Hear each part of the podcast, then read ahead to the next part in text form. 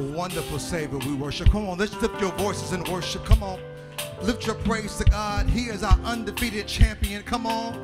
If you know that He has won every battle for you, He has paid the price for everything for you your sickness, your sins, your hangups. Come on. We ought to be saying something back to God. He has won every battle. Every battle has been won. Every battle has been won. Every battle.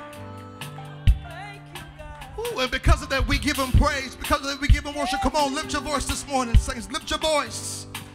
Lift your voice like a trumpet. Hallelujah. Hallelujah. Hallelujah. Hallelujah. You won every battle. Hallelujah. You fought every battle. You are undefeated. Hallelujah. We give you praise. We give you glory. We give you honor. Hallelujah. Come on and clap those hands real good. Clap those hands real good. Come on, clap those hands real good. I'm looking for my church this morning. Clap your hands real good. Come on. Don't just clap your hands, but now open up your mouth to put a praise with it. Come on, clapping, clapping the praise at the same time. Come on. We got to shift the atmosphere here. Come on, clapping the praise at the same time. Clap and open up your mouth to tell God thank you. Clap and tell God that He's good. Clap and tell God that He's kind. Clap and tell God that He's merciful. Clap and tell God that He's good and good all the time. oh my. What a good God. What a good God we serve. Listen, do we realize we have made it to the 12th month of 2022? My goodness, I wish you would say something. Through trials and tribulations, let me try it again and find my church. We have made it to the 12th month of 2022 in the midst of a global pandemic. Let me find my church real quick. I said, We have made it through dangers seen and unseen, trials and tribulations. We've made it to the 12th month of 2022. Some that started off with us in, in January are not here right now, but through the grace and mercy and kindness of God, here we are in the 12th month of 2022. I need you to say something. God has been good. God has been too good. God has been too kind for us not to give him the praise, the glory, and the honor for allowing us to breathe his air for 12 months.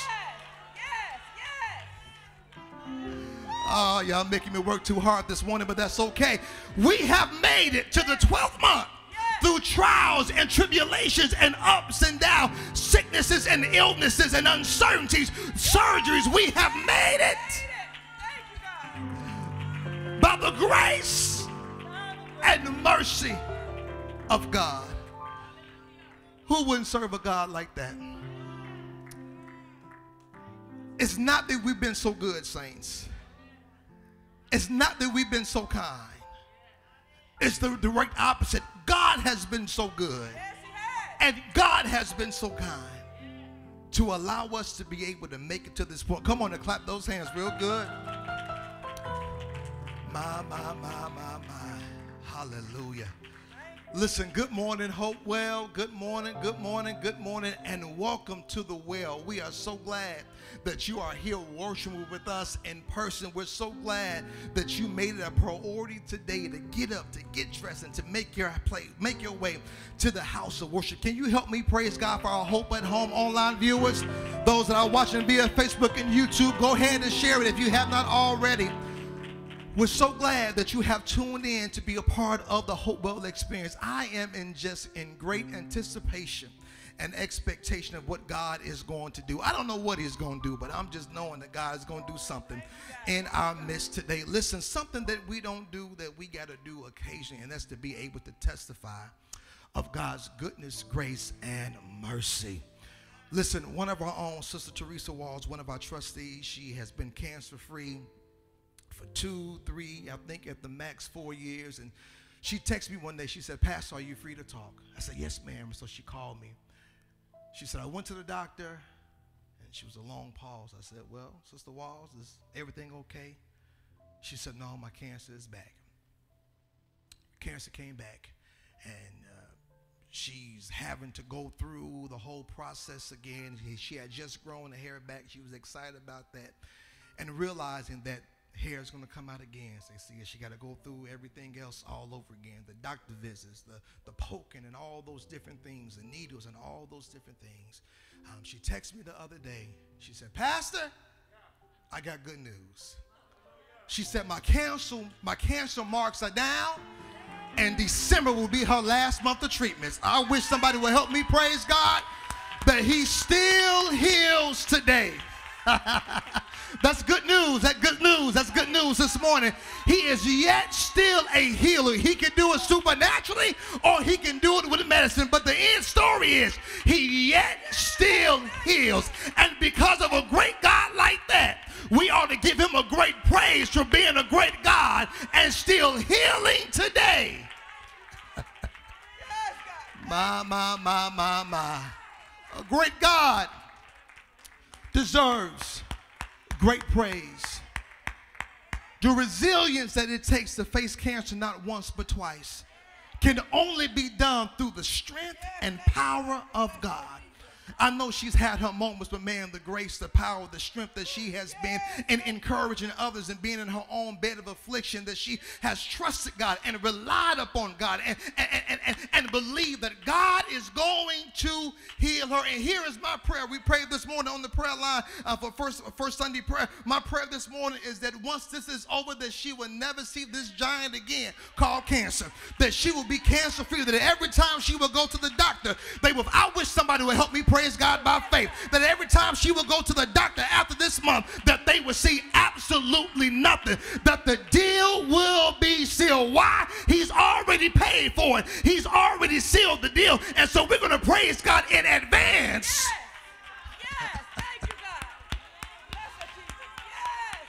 for God being God. I wish I had a church this morning. I said, we're going to praise God in advance. that this giant called cancer that she would see no more. that we would see it no more. that God is going. No, let me back it up. God is already getting the glory out of her story. That's the type of God that we serve. Yes, God. Thank you. Be encouraged, saints, no matter what you're facing no matter what is going on.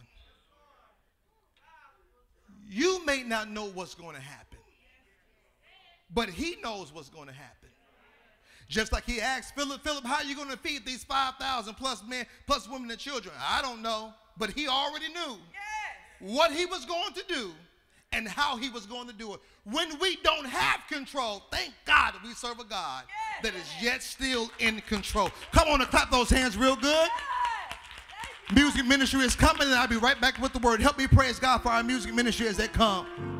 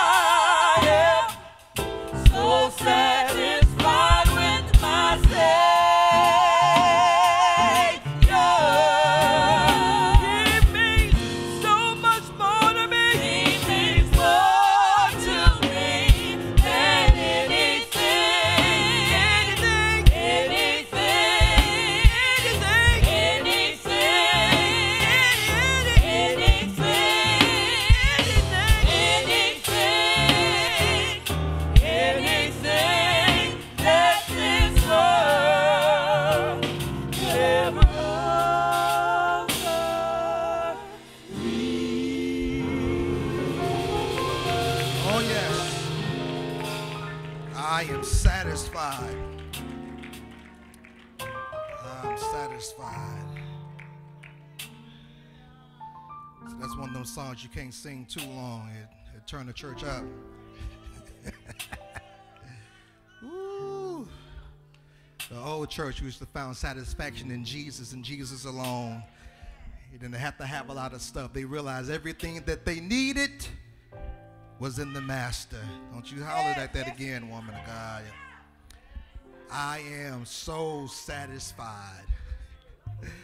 Grab your Bibles and go with me to Genesis chapter 38. Thank you, Lord. Hallelujah. Thank you, God. Somebody said, when I think of the goodness of Jesus Yes. Thank you. and all that he's done for me, my soul cries out.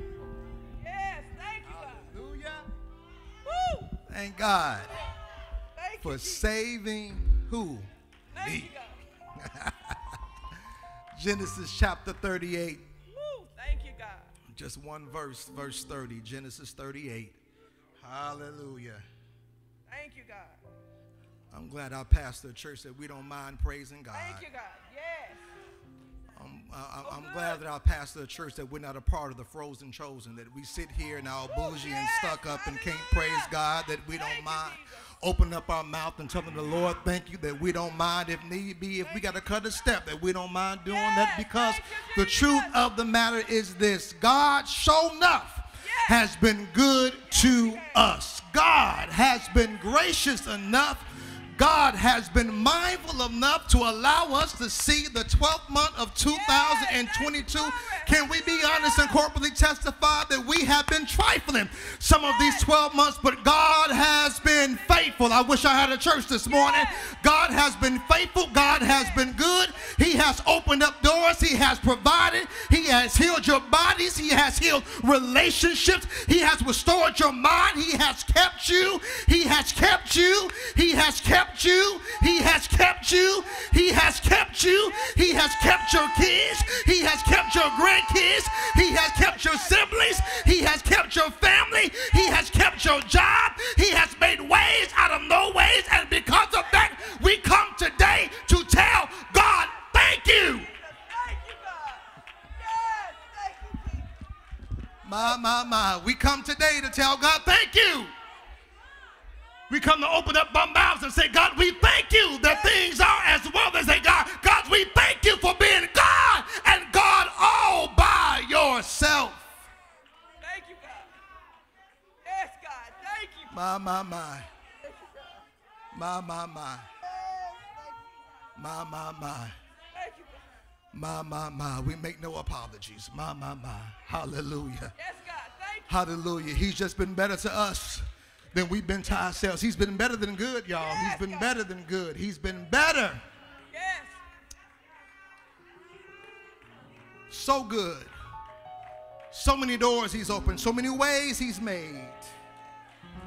So many times he's healed us. He's been better Yes, than God. good. Ooh, he's been our sustainer. He's been our anchor, Sister Baker, when we wanted to drown and give up. He's been our hope for tomorrow. Joy for every sorrow. Yes. Thank you, He's been better.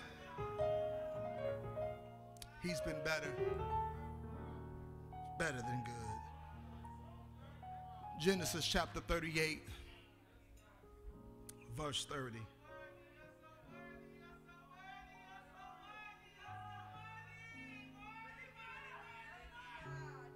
Mm-mm-mm-mm-mm. Yes, God. Thank you, Jesus. What a wonderful Savior. I wouldn't trade him for nothing. Oh, what a good God.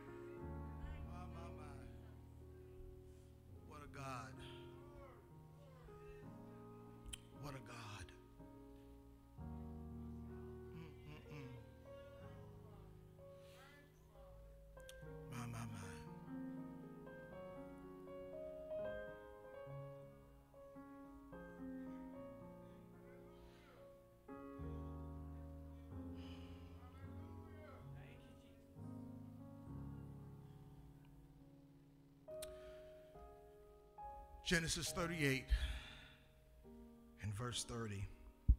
Just one verse. And it reads this Then the baby with the scarlet string on his wrist was born, and his name was Zerah. In other versions, it may say Perez. Father, thank you for your presence. God, I thank you that there is no magical spiritual potion for your presence. All it is is that we come wanting you. And when we want you, God, you show up.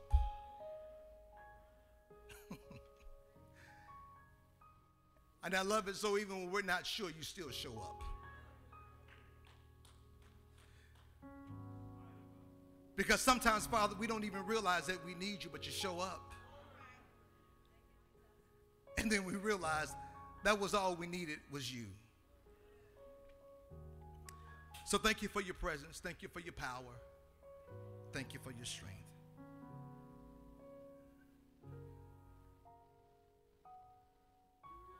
And it's in the strong name of Jesus we pray. And all of God's precious people said, Amen. As you're taking your seat, greet your neighbors, just fist bump them, say hello, smile, let them do something. Let them know that you're glad. If you're watching online, say something in the comment section. section. Just say good morning. Say something. Hallelujah. I want to start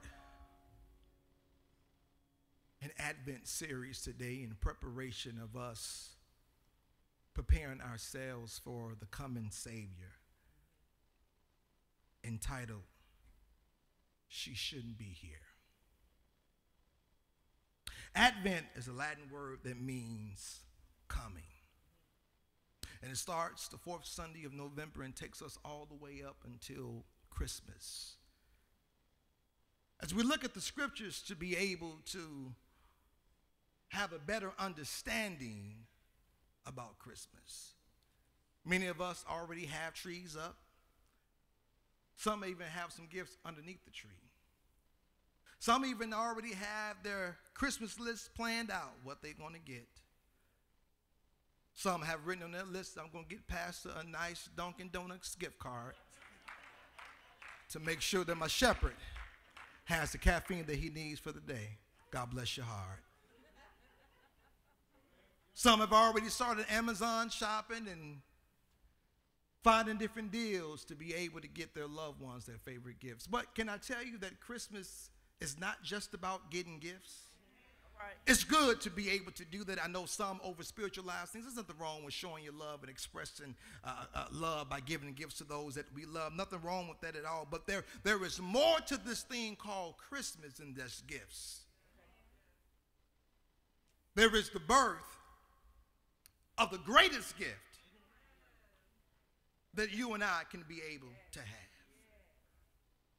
We have something in common with Jesus. It shows us over in Matthew chapter 1. Matthew introduces the book of Matthew by going through the genealogy of Jesus. Now, if you're like me, I'll be honest, I never really paid too much to it because it's long and a lot of names that I don't know how to pronounce. So I kind of overlook it and get to the end of the genealogy and skip on to the other verses where words I can be able to say and find something that's relevant to my life. Don't look at me like that because you've done the same thing. But when we go back and really do our homework, we can see at looking at the genealogy of Jesus that we have something in common with him. Matthew does a good job of introducing four women that stand out in the genealogy of Jesus. Starting off, you see all of these different names of men, that this was the son of this man, this was the son of this man. But then, as you go on in there, you see that he begins to say, and then Perez was the son of Tamar. And go down the line, and this was the son of Ruth, and this was the son of Bathsheba, and this was the son of Mary.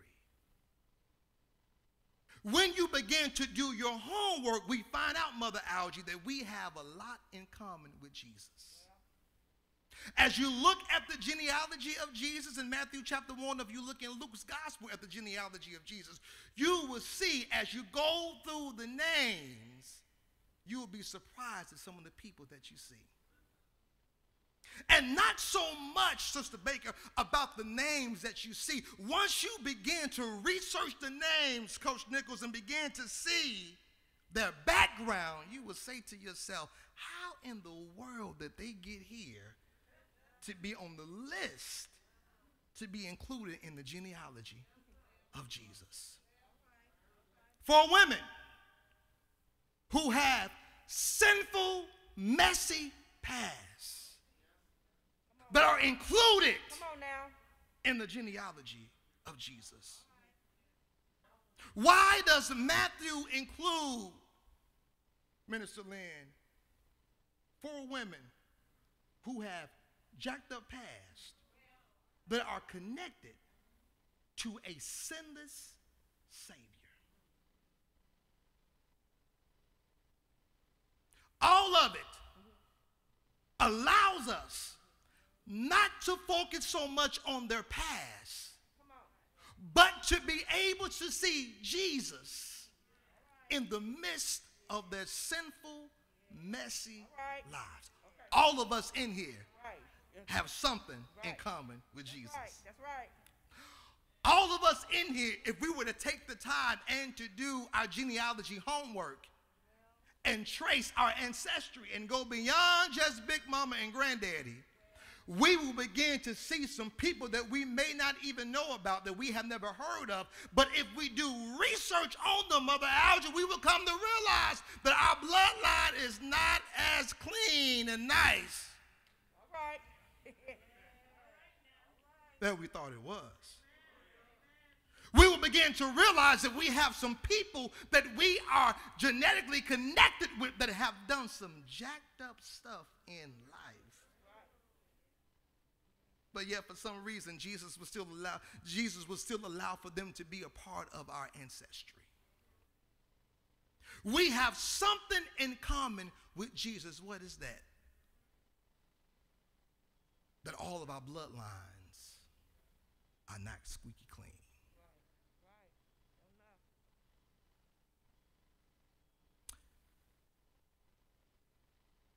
Genesis 37 talks about the life of Joseph and being in Potiphar's house.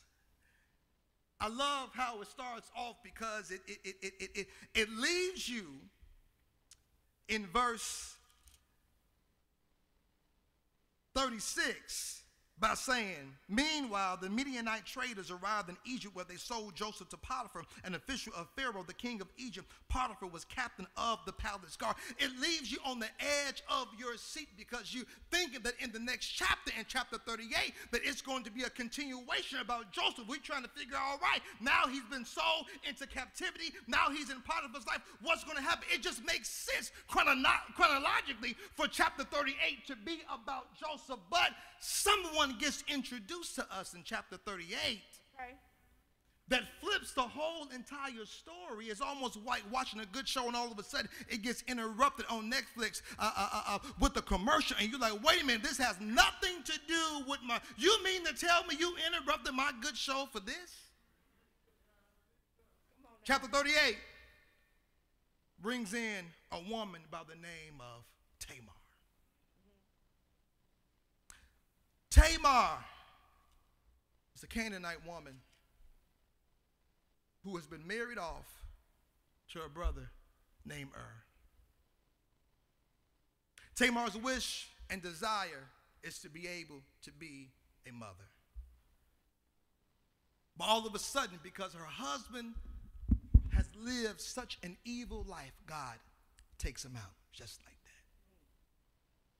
And according to the law, now because now his father Judah had three sons, now that Ur is Ur is dead, now the next brother Onan is to come up and to marry Tamar. She has no choice but to marry Onan. She cannot go on date.com, single.com, hook me up, Holy Ghost with a new boo.com. She can't go to any of those things. She has to marry the next brother in line because according to the law, the law says if your brother dies, the next brother is to marry that to marry that woman so that she's no longer a widow, bear her a son, provide for that son, but that son would not be yours. He would carry on the legacy of your brother. But now this brother, oh Onan, messes up, messes up, he messes up, he messes up. He goes and he sleeps with Tamar, but what he does not do, he does not allow himself to cause her to become pregnant. He does the direct opposite. He does not allow for him to allow, he doesn't allow for himself to impregnate Onan. And so because of this, what he has done, along with doing evil in the eyes of God, God causes Onan to die.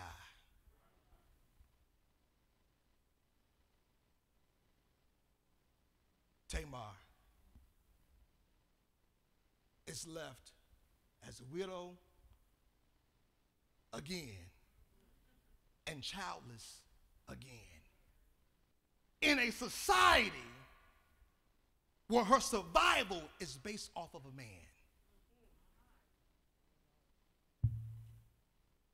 A messy situation she's in, a hopeless situation that she's in. I got to use my sanctified imagination for a moment and think to myself, what in the world was going through Tamar's mind right now? Not one, but two husbands have died. There's a third brother named Shelah, but he's not old enough to marry. And Judah, probably being afraid, said, No, you're not about to marry my last boy because the last two that was with you, they just poof and dis- disappeared. I don't know what's going on with you, but you're not about to get my third boy. But he promised her and says that once he's of age, he'll marry you. Now go on, go back to your daddy's house, and I'll text you once he's of age.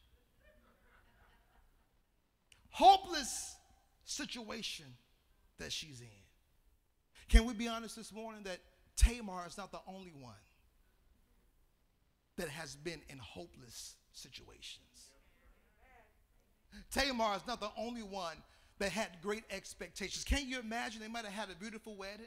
Oh my gosh, the church was decked out with beautiful flowers. She might have walked down the aisle in a beautiful gown and she was excited about the future, what was going to happen, not knowing, not knowing that God was going to take her husband, not knowing that she was going to be forced to marry her brother-in-law, who she probably didn't really want to be with because, hey, she probably would have chose him over her, but she got with her, not wanting to be with Onan, but she has no choice but to marry who Judah says that she can marry. You can under, you have to understand that women's rights at that time there were none. You did exactly what the males in your life told you to do. She did it in her father's house, and then when her father married her off to Ur, she had to comply with uh, whatever Ur said. And now that Ur is gone, she has to comply with whatever Judah says for her to do. She has no choice but to marry Onan.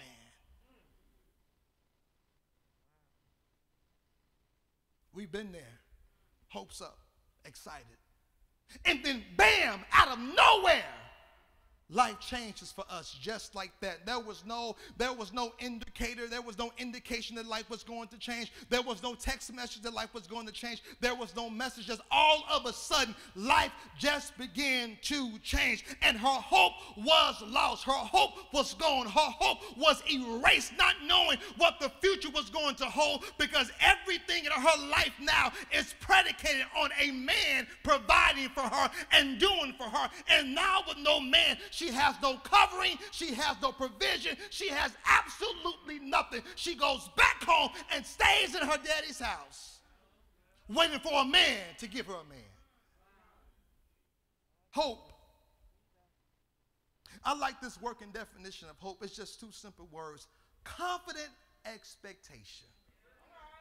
That's all that hope is is. Hope is confident expectation, confident expectation that I am confident enough because you showed you showed it this morning. You were confident enough that these pews that you were expecting these pews to be able to hold you. Nobody checked in with the ushers and say, "Hey, when's the last time these pews have been inspected? When were they installed? When were they maintenance?" You came in and you sat down. You put your coat down. You just had a good old time. You had confident expectation that this pew was going to hold you. Take Tamar had confident expectation that my life is getting ready to change for the better. And then, bam, everything is gone. All hope is lost. Because here it is. The reality of the matter is this when our expectations war with our reality, our hope is shattered. We see it in the, we see it in the story. It's in the story right there. We see it in the story. When our expectations war with our reality, our hope is shattered. When our expectations conflict with our realities, when what we expected does not happen and the new reality that we have is not what we thought that it was going to be, our hope is gone. All right. Let me get in your business a little bit this morning. What do you do when your hope is shattered? Oh man, what do you do when your hope is shattered? Where do you turn when your hope is shattered? What do you, who do you talk to when your hope is shattered? In other words, what is your hope plan? What do you do when you have lost all hope in your life? When things have not been the way that you thought it was going to be? Some of us can be able to attest to the fact right now that, hey, what I declared and decreed in January of 2022 does not look anything, does not look anything like December 2022. What have you done to be able to help yourself cope through your hope being shattered? Because many of us right now, we've come to church Sunday after Sunday and our hope has been shattered. We go to work every day and our hope has been shattered. We're at home taking care of kids and being there by ourselves and our hope is shattered. We're going through life day after day, minute by minute, moment by moment, and our hope is shattered. What do you do? when your reality doesn't match your expectation. Look at verse 11 of, of, of, of, of, of, of, of, of, of Genesis chapter 38 because it says right there, it says right there, it says, it says this, it says, Then Judah said to Tamar, his daughter-in-law, Go back to your parents' home and remain and remain and, and uh, remain a widow until my son Shelah is old enough to marry you. But Judah didn't really intend to do this because he was afraid Shelah will also die like his two brothers. So Tamar went back to live in her father's life, what she thought, what she expected, did not happen. And now her hope is shattered. She goes back home and she's in her father's house. Uncertain about what the future is going to be for her. Can you imagine? She had to ask herself the question, even though her husbands died because they were wicked before God. I got to believe she asked herself the question, what's wrong with me? God, what's wrong with me? Have you ever had, have you ever had your hope so shattered that you begin to ask God, God, is there something wrong with me? God, am I the problem? God, am I the issue? What's going on? Because it seems like I am, I am the main component that when something goes down, it points back to me. God, is there something wrong with me?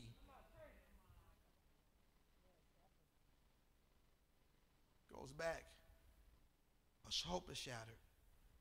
And not only is her hope shattered, but she, she, she's, she's hanging her life off of the hope of what Judah says. Judah says, go back to your daddy's house. Be a widow there. He'll provide for you. He'll take care for you in the time being.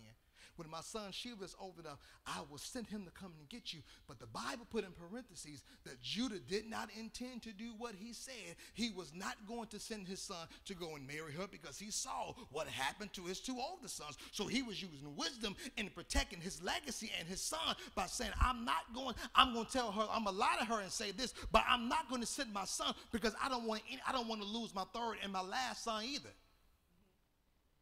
She's hanging her life off of the words of Judah in hope and confident expectation and hope that soon one day that she is going to marry her son.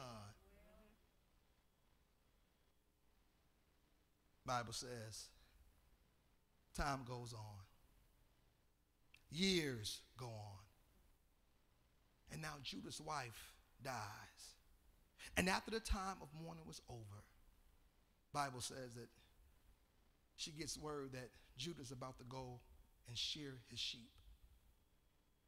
Imagine, use your sanctified imagination for a moment, saints. Two husbands are gone.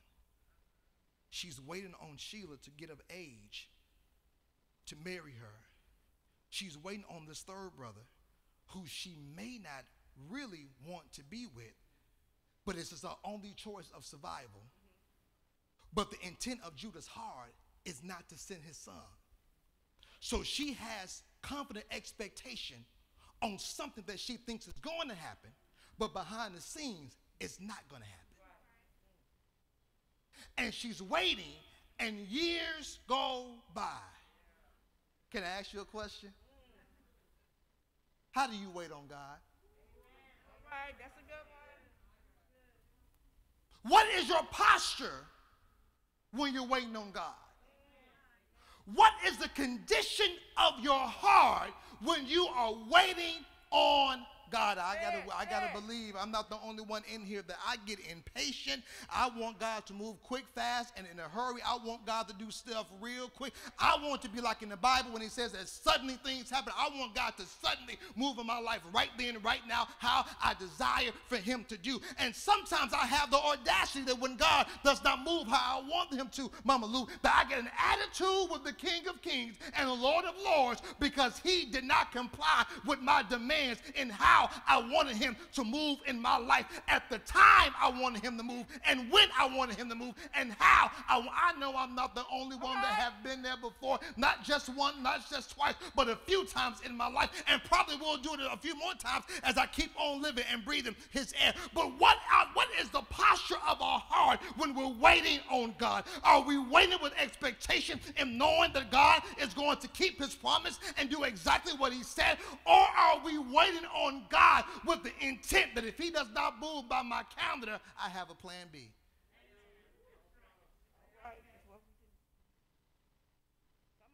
Because here it is. Thank you, Holy Spirit. When our hope is shattered, we become desperate and we make desperate moves to find hope. I wish I had a church in here this morning. Don't look at me in that tone of face. I say, when our hope has been shattered, when our hope and our reality and our expectations don't connect, we are desperate to the place that we are looking and searching for anything that resembles hope in any form of way. And Tamar is no different. She's no different. She's no different. She takes matters into her own hands. Bible says that she realizes time has gone by. She gets word that her mother-in-law that went home to be with the Lord. Nobody told her about the funeral. Nobody told her about the repast. She wasn't able to walk in with the family and look in and say, that ain't her.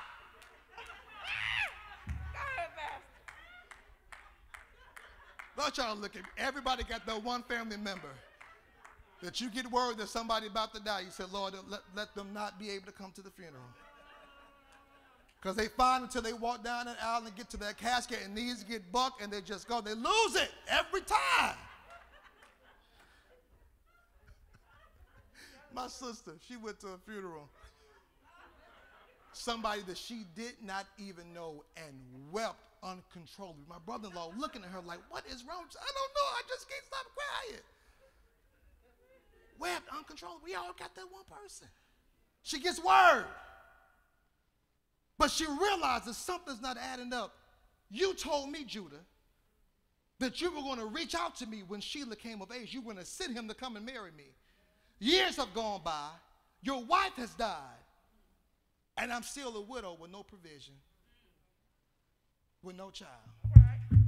Bible says that now she begins to take matters into her own hands because get this you all desperation is sometimes the product of shattered hope Okay. when we are desperate sometimes that's an indicator that our hope has been shattered and i'm looking and going after anything that resembles hope get this even if it's only temporary, we just need something to be able to anchor us in the moment, and we are willing to settle for something temporary than to Help us, find something long Help lasting. us. Help us, Lord. Bible says she gets word that he's there getting ready to shear his sheep and she said okay i got a plan i got a plan i got a plan i got a plan i got a plan. Bible says that now Shelah has grown up. There have been no arrangements been, that have been made for her to be able to marry him. So what she does is she changes her clothes. She gets out of her widow's clothes and she goes down and she she drapes her face. She puts a veil over her face and she goes down to where her father-in-law is and she plays as if she is a prostitute. She's a smart woman. I know i know i know i know i know it's unwise it's unwise for her to do. It's sinful for what she is doing. But please just follow me along with the story. She goes and she sat beside the wall. She sat beside the road at the entrance and now she put herself in position. I'm telling you she's a she's a wise woman. She puts herself in position so that judah can be able to see her and only her. Judah noticed her. Verse 15 says Judah noticed her and thought she was a prostitute since she had covered her face. So he stopped and propositioned her. He says, Let me have sex with you, he said. Not realizing that she was his own daughter in law. Get it? She's smart. This was her response. She said, How much will you pay to have sex with me? Tamar asked, Oh my goodness. Don't y'all, don't y'all shut down on me. Y'all, y'all watch too much reality TV. Don't shut down on me. Don't shut down on me. It's right here. It's, we're, we're in the safe place. We're in the book this morning. You're not watching Housewives of Atlanta or all those other shows. We're in the safe place. We're in the Word. We're in the Word this morning. She says, How much will you pay to have sex with me? He said, I'll send you a young goat from my flock, Judah promised. But what will you give me? But what will you give me to guarantee that you will send the goat? She asked. What kind of guarantee do you want? He replied. She answered, Leave me your identification seal and his cord and the walking stick you are carrying. So Judah gave them to her. Then he had intercourse with her, and she became pregnant. Tamar knew exactly what she needed to do to be able to get the job done. I told you that desperation is sometimes is sometimes the product of shattered hope. She knew what she had to do because why? She got to a place, and some of us have gotten here before in our lives that they've gotten fed up and said, Too many people have broken their promises towards me. Too many people have not kept their word.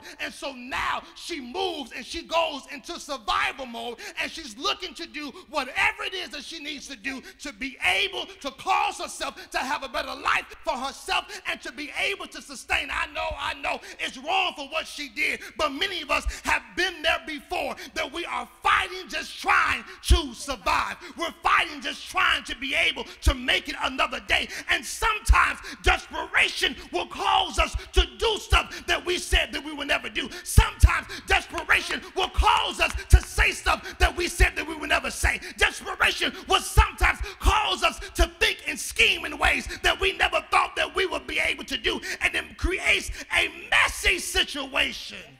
All right. Woo, you telling the truth.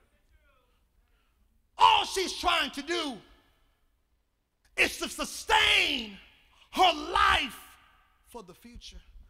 Oh, that's many of us. That's what we're trying to do. We're just trying to keep ourselves. We're just trying to sustain ourselves for where we're trying to go in life. God, I know it might be wrong what I'm thinking about doing. God, I know it might be wrong what I'm thinking. What I'm thinking right now in my head. God, I know it was wrong for what I did. I'm just trying to sustain myself. I'm just trying to find a little bit of hope. I'm just trying to get myself together. I'm just trying to take care of myself because somebody has said I made up in my mind. This is the last year somebody breaks their promises towards me. This is the last time someone does not keep their word. And so I'm desperate enough to go out and do whatever it is I have to do to find a little bit of hope, even if it's temporary.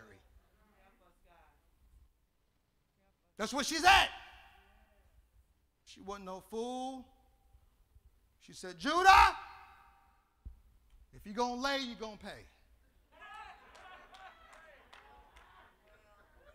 She said, I need a guarantee that you're going to fulfill and do just what you said that you would do. What is she doing? Survival. Survival. That's what she's doing. She's surviving. She's making sure that you are going to do just what you said. Give me your walking stick. Give me your ID card, just so that I can be sure to know that when the deal has been sealed, you're going to send me to go. She does it. She lays with them. And she becomes pregnant. She becomes pregnant. Look at the story, you all. Look at the story. Look at the story. Look at verse 20. She gets home. She realizes she's pregnant. Judah keeps his word. He sends the goat by one of his friends. Get there. They say, hey, where's the prostitute that was here by the road? They said, hey, they said, in this neighborhood, we ain't got no prostitutes on the side of the road. We ain't got none over here. They said, no, there was a lady that was here that Judah propositioned, and he slept with her. Word gets back to Judah. We can't find her. Okay? It's cool. Word gets back that now his daughter in law is pregnant. And he's trying to figure out how is she pregnant? And she ain't been with none of my sons. Two of my sons are dead, and Shelah is still with me. I didn't keep my word by sending Shelah with her because I was afraid that God would take his life like he did my two other sons. I gave her false hope. I gave her false promises. I told her to go back and be with her father. But how can she be pregnant? Because remind you, she doesn't have a choice in who she sleeps with. She has to sleep with whomever the man in her life tells her to sleep with. And so Judah flips the script real quick.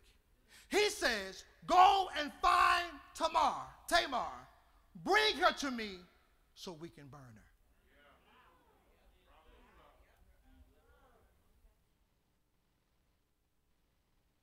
Can I stick in a little bit of what's wrong with the church today and the saints today? That we are more hypocritical and judgmental of other people's sins more than we are our own sins. All right, you telling the truth. That we are more aware of other people's sins more than we are our own sins. Judah, you have the audacity to say that you're getting ready to burn this woman because she's gotten pregnant by another man. But you proposition a prostitute?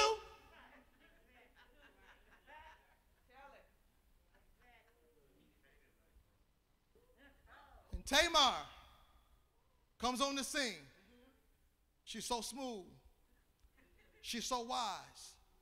She gets there. You got to look at this, y'all. You got to read your Bible. I'm telling you, we're spending money on Netflix, and all we got to do is open the Bible right here. It's right here in the book. It's right here in the book. It's right here in the book. He says in verse 24, about three months later, Judah was told, Tamar, your daughter in law, has acted like a prostitute, and now, because of this, she's pregnant. Bring her out and let her be burned, Judah de- demanded. Verse 25, but as they were taking her to kill her, she sent this message to her father in law The man who owns these things made me pregnant. Look closely. Whose seal and cord and walking stick are these? Judah recognized them immediately and said, She is more righteous than I am because I did not arrange for her to marry my son Shelah. And Judah never slept with Tamar again. As soon as he is confronted with his own sins,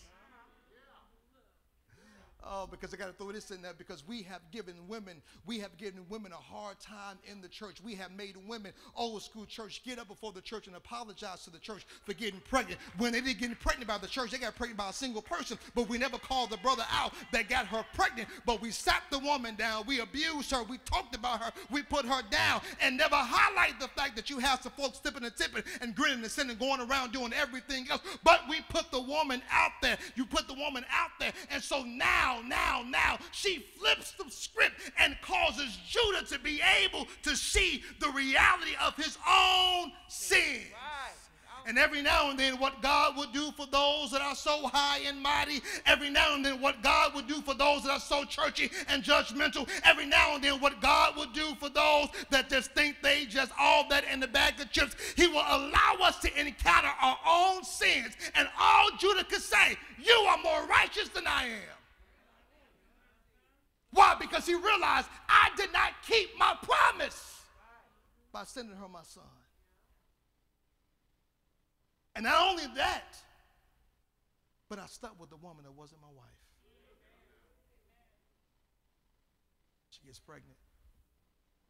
Bible says that she births two sons. One son is named Perez. That is the son that is in line in the genealogy of Jesus. A messy situation that points back and traces to a perfect Savior.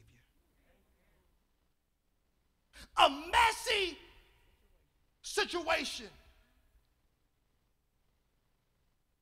that's in the bloodline of Jesus. Here's the big idea, saints, as we get ready to go. I'm so glad that God steps into our mess through his son Jesus Christ and helps us clean up our mess. I'm so glad that God steps into our mess through his son Jesus Christ because he realized and knew because here it is saints of god jesus came to die for people that were in his bloodline. Jesus came to die. Jesus was born so that he could be able to die for people just like tamar who have been out there that have done some things that have said some things that have lived in some ways that were ungodly. Jesus came not just to die for people like tamar. Jesus came to die for people like us that will be liars that will be thieves that will be murderers with our hands and our words. Jesus steps into our mess through his son Jesus Christ, who knew no sin but became sin so that we become the righteousness of God and helps us to be able to clean it up. A messy situation. Thank you, God. But the story of Tamar helps us to be able to see hope in the soon coming Savior that it should be birthed in the manger in a city called Bethlehem, whose name is to be Jesus, who would take away all the sins of the world. We got something in common with Jesus. Ain't none of our bloodlines squeaky clean. And the good news of the story, the good news of the birth of Christ, is that we wait in great anticipation and expectation of a Savior who will step into our mess. And not step into our mess, the judges of our mess, but steps, in, steps into our mess with us and helps us to clean up, get this, the mess that we've made.